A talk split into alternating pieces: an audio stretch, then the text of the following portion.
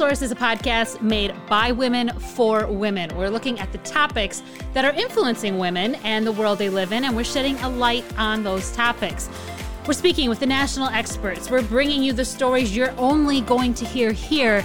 Don't miss out on being in the know. Subscribe to Soul Source wherever you listen to podcasts today and leave us a review. This part's really important. That way, we can continue to bring you the content you love each and every week. So, buckle up, Soul Source Society, because we're about to get started if you're looking up close for a prolonged period of time, it's a muscle that we use in our eye that flexes to let us look at things up close.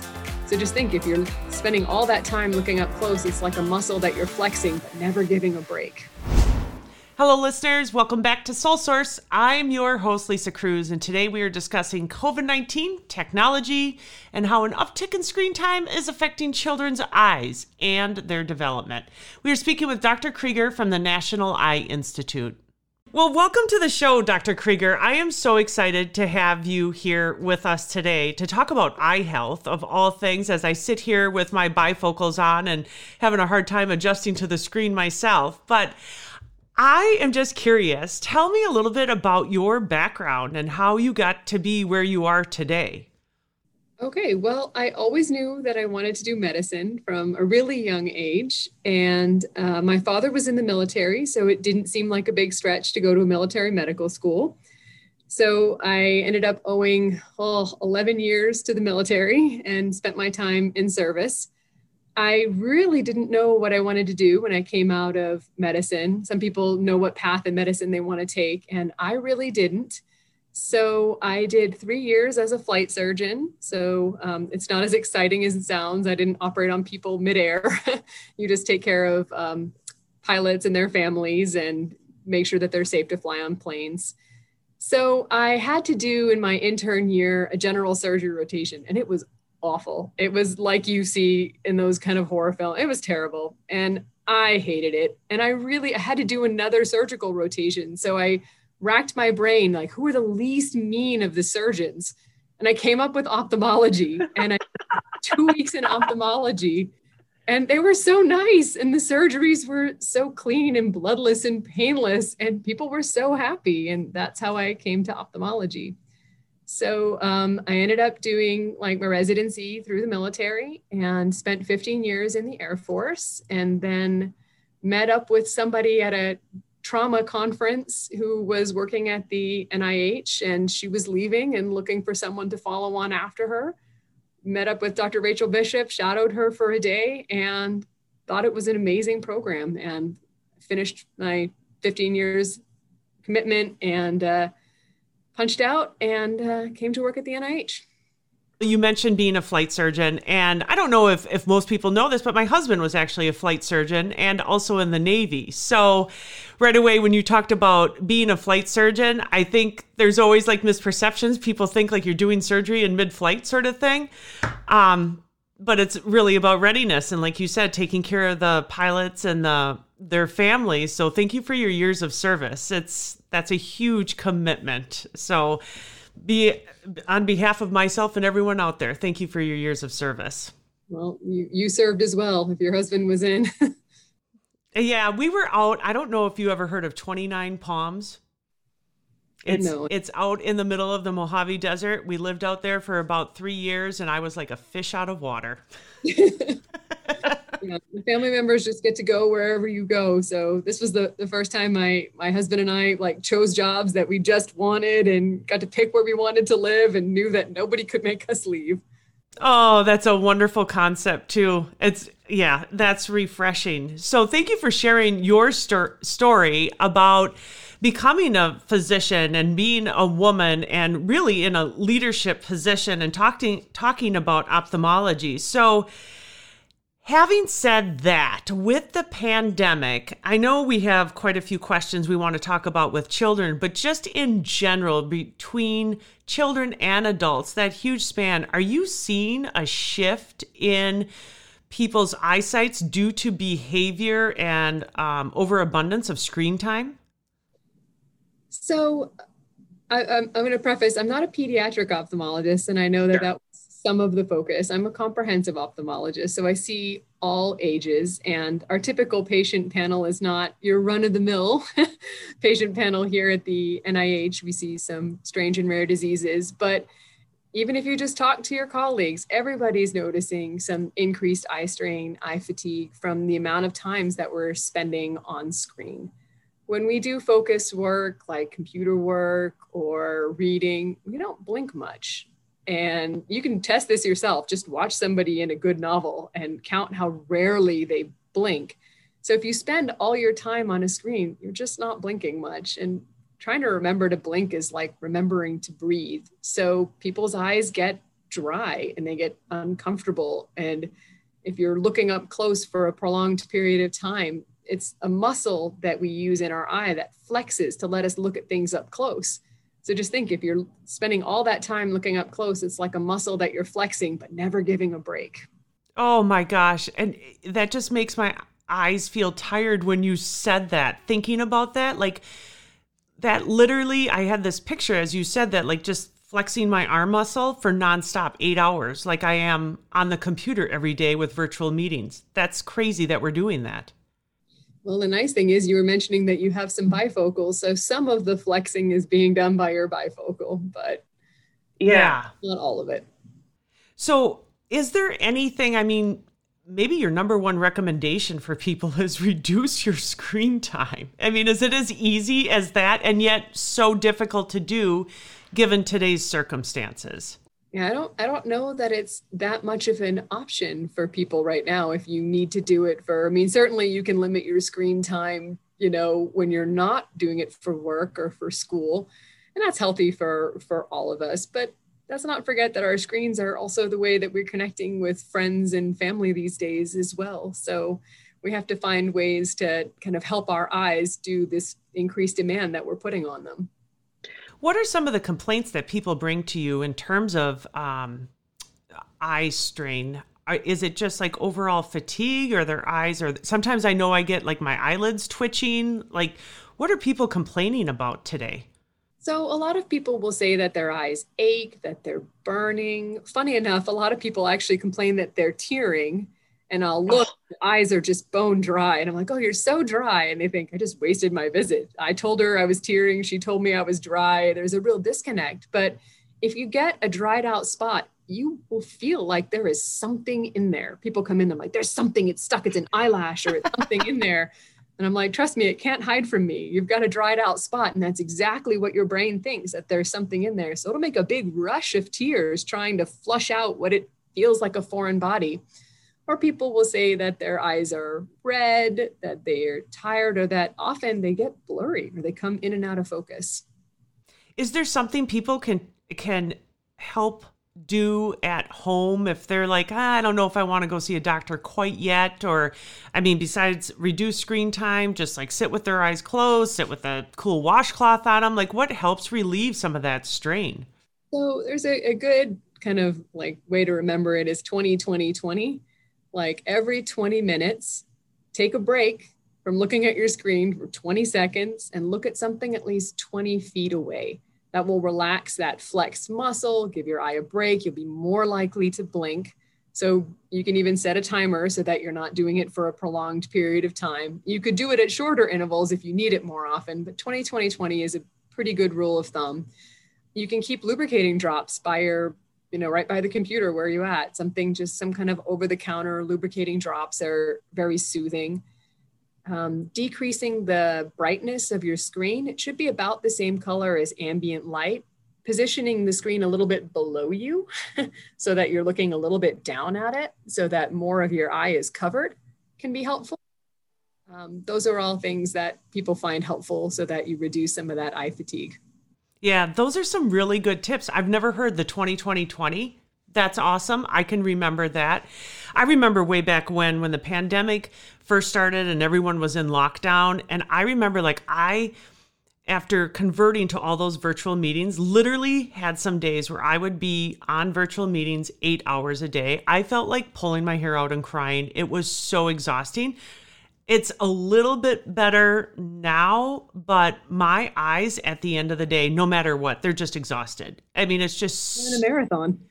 It is. It is. I feel like I'm so more intently staring at the screen. It's not like I would sit there and look like that in person at someone, you know, it's just very intense.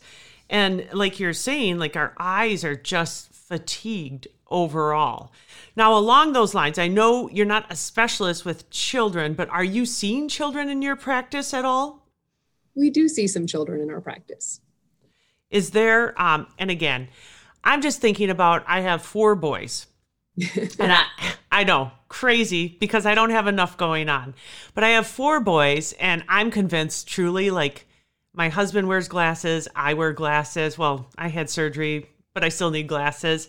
And I think our sons need glasses, but they don't want to admit it. So their ages are 21, 19, 16, and 10. But if I think about their screen time, again, that's a good age range right there. Their screen time is just crazy. Anything that parents should be on the lookout with their kids, some of some of the complaints maybe that come out differently from a child's perspective? They'll often complain if it if the surface is uncomfortable and if it's dry they have the same nerves. They'll complain about the same thing that their eyes are tired or that they hurt or that they're red. They are focusing champions so they're not going to get the same like problems with flexing that muscle. They're they're accommodative champs. They can they can look at something right up here and not have problems. Whereas we're like mm, holding things out further and further as we get older so, and their tear film is better than ours. When you look at a kid, you know, we always say that children have these shiny eyes. Literally, their tear film is thicker, lasts longer. So, they're starting out at a healthier baseline than we are. But that doesn't mean that they can handle eight hours of screen time either. So, they're going to have a lot of the same complaints, and the same things are going to work for them that work for adults except that they don't probably benefit from the reading glasses the way that we do as adults, especially over 40. Yeah. Well, I did not know that about children produce more tears at all. So that that does bring up a good point. Healthier. Yeah, yeah. They just have a little bit more endurance in all areas and aspects of their life just due to their age, simply. So overall, like from an adult's perspective or a child's perspective, I have no idea. Is there some sort of threshold like, you know, for your eye health, you shouldn't have or be online on screen more than so many hours a day? I have no idea if those guidelines exist. They exist for young children. The American Academy okay. of Pediatrics actually has recommendations for um, for young children. Um, so the less than two years, they actually recommend really nothing, no screen time for 18 months to you know two years, unless it's um, video conferences with family members. That's that's the exception. And then in preschool age, up to preschool age, they actually recommend limiting it to no more than one hour a day of high quality children's programming. But beyond that, they don't have any guidelines, which is probably wise in the midst of a pandemic not to have guidelines restricting the amount of screen time, since most of our screen time these days is how we get our education our kids well, education, personal or like social interaction. I mean, it's just so hard to have parameters around that. And I would feel like that would be one more place I'm failing as a parent. because screen time, like again, I go back to the the beginning of the pandemic, um, and the amount of screen time our kids were putting their eyes on was absolutely crazy. I feel like it's gotten better now um, but still a lot of screen time going on. screen time report for oh. kids. Yeah, yeah. But I, I feel like maybe with the weather getting a little bit better, like the screen time will go down. Hopefully summer's around the corner. However, we just saw snow a few minutes ago, so there there's that. Anything else you would give um, parents advice regarding children and their screen time? Any other guidelines or things to look out for? No screen time within one hour of bedtime and no screens allowed in the bedroom, especially with teenagers. They really want to do it. And it, that those bright lights right before bed and the kind of content that they see can actually disrupt sleep. So, and sleep is just so important for all of us and especially for growing kids. So that's a really good, good point. Battle as kids get older, but no screen time before with one hour before bed. That's a really good point. Now, I'm going to take you um, and swing the pendulum the other way. Um, I'm 50 years old, so I have four kids, but now I'm also taking care or a caregiver for my mother as well, who is 81 years old. Are you seeing anything with the older demographic and their eyesight? Are they feeling the effects of additional screen time, or is it not impacted that generation yet? I don't know if they're doing quite as much screen time because they're they might be doing a little bit more in order to see friends and family but i i think that in general they don't have a lot of them. I don't want to generalize because my father worked yeah. in his 80s um, they may not have jobs that require you know a lot of screen time. So a little bit less. They they have other issues and we're just happy if they're willing to brave coming in and getting you know their routine eye health taken care of because a lot of people put off you know significant healthcare things during the pandemic for fear of COVID. So, and what what do you recommend for people today? Because I know I hear that across the board. People are hesitant. I know I've been hesitant to go into the doctor this past year. What what are the recommendations in terms of eye health? Number one, how often should you see an eye doctor? And number two, what are they saying during the time of this pandemic? So, you know, as for our growing kids, um, the pediatric eye exam when they go to their well child should include um, vision screening. And we should all start seeing eye doctors around the age of 40, and especially maybe earlier if there's something that runs in your family, like macular degeneration or glaucoma, because these things run in families. So it's really great if you can get screened. None of these things cause symptoms, some of them don't even cause any visual changes. So if you don't get screened, you might not know that you have it. So yeah, that's really good advice.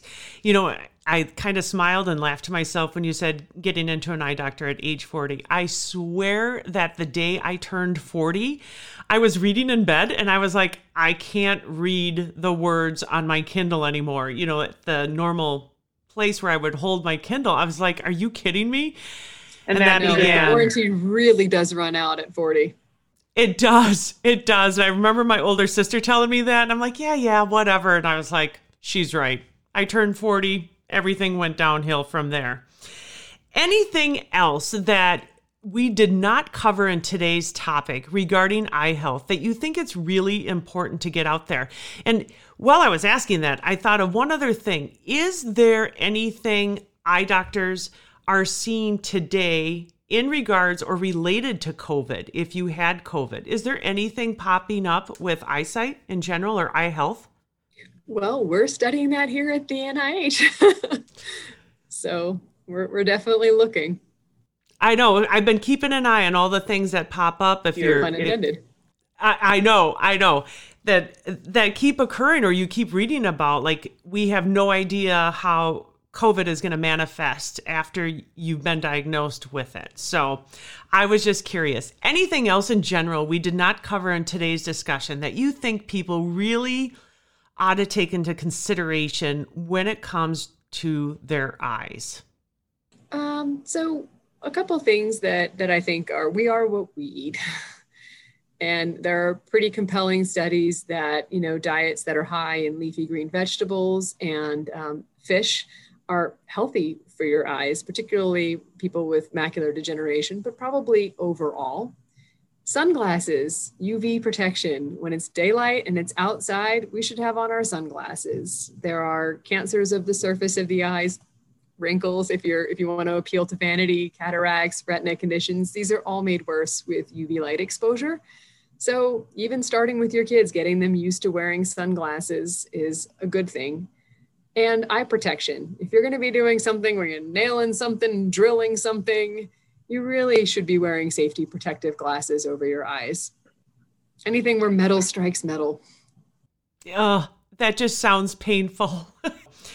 Anything else you can think of? Any other websites that would serve as a good resource for our listeners regarding eye health? Sure. Um, well, for children's health in general, I really like the um, American Academy of Pediatrics. They have um, healthychildren.org, and that's great. It's, you know, if you ever want to Google something and find a good, reliable source for what is this with my kid or what could be causing this, or you want to learn more about it, that's a great website. I use it myself. Your pediatrician is another great source. Um, as far as online sites, since I'm recommending more screen time, American. Of Ophthalmology, which is AAO.org, has some great at patient level reviews of common eye health and eye questions. Or eyesmart.org, also sponsored by the American Academy of Ophthalmology. These are all good, reliable sources. And that is so important to access reliable, factual information. So thank you for sharing those URLs, and we'll make sure that we note that in the promotion of this bot- podcast as well. So thank you so much for your time and your tips today. We really appreciate it. Again, I was thinking about when you said making sure you that you have proper covering of your eyes, especially as we're heading into the summer months. The sun hopefully will come out and be shining brightly every day. We're going to need our sunglasses that is so important. So, thank you again for all of your information and your insights, and also for being a woman in a leading position as a physician with the NIH. Thank you so much. Thank you so much for having me. I, I really enjoyed it. Thank you for listening. And if you want to hear more Soul Source, subscribe to the show. We're available wherever you listen to podcasts. And if there's something you want us to talk about, we can do that too. We have a page, it's on Facebook. It's called the Soul Source Society, and it's where we interact with listeners. We get content ideas for future shows. We talk about past content. And overall, we just have a lot of fun. That's Soul Source Society on Facebook. We hope to see you there. Soul Source is brought to you by Red Shoes Inc., a leading agency that specializes in crisis and strategic communications, media relations, social media, and so much more. To learn more about Soul Source and Red Shoes, visit us at redshoesinc.com.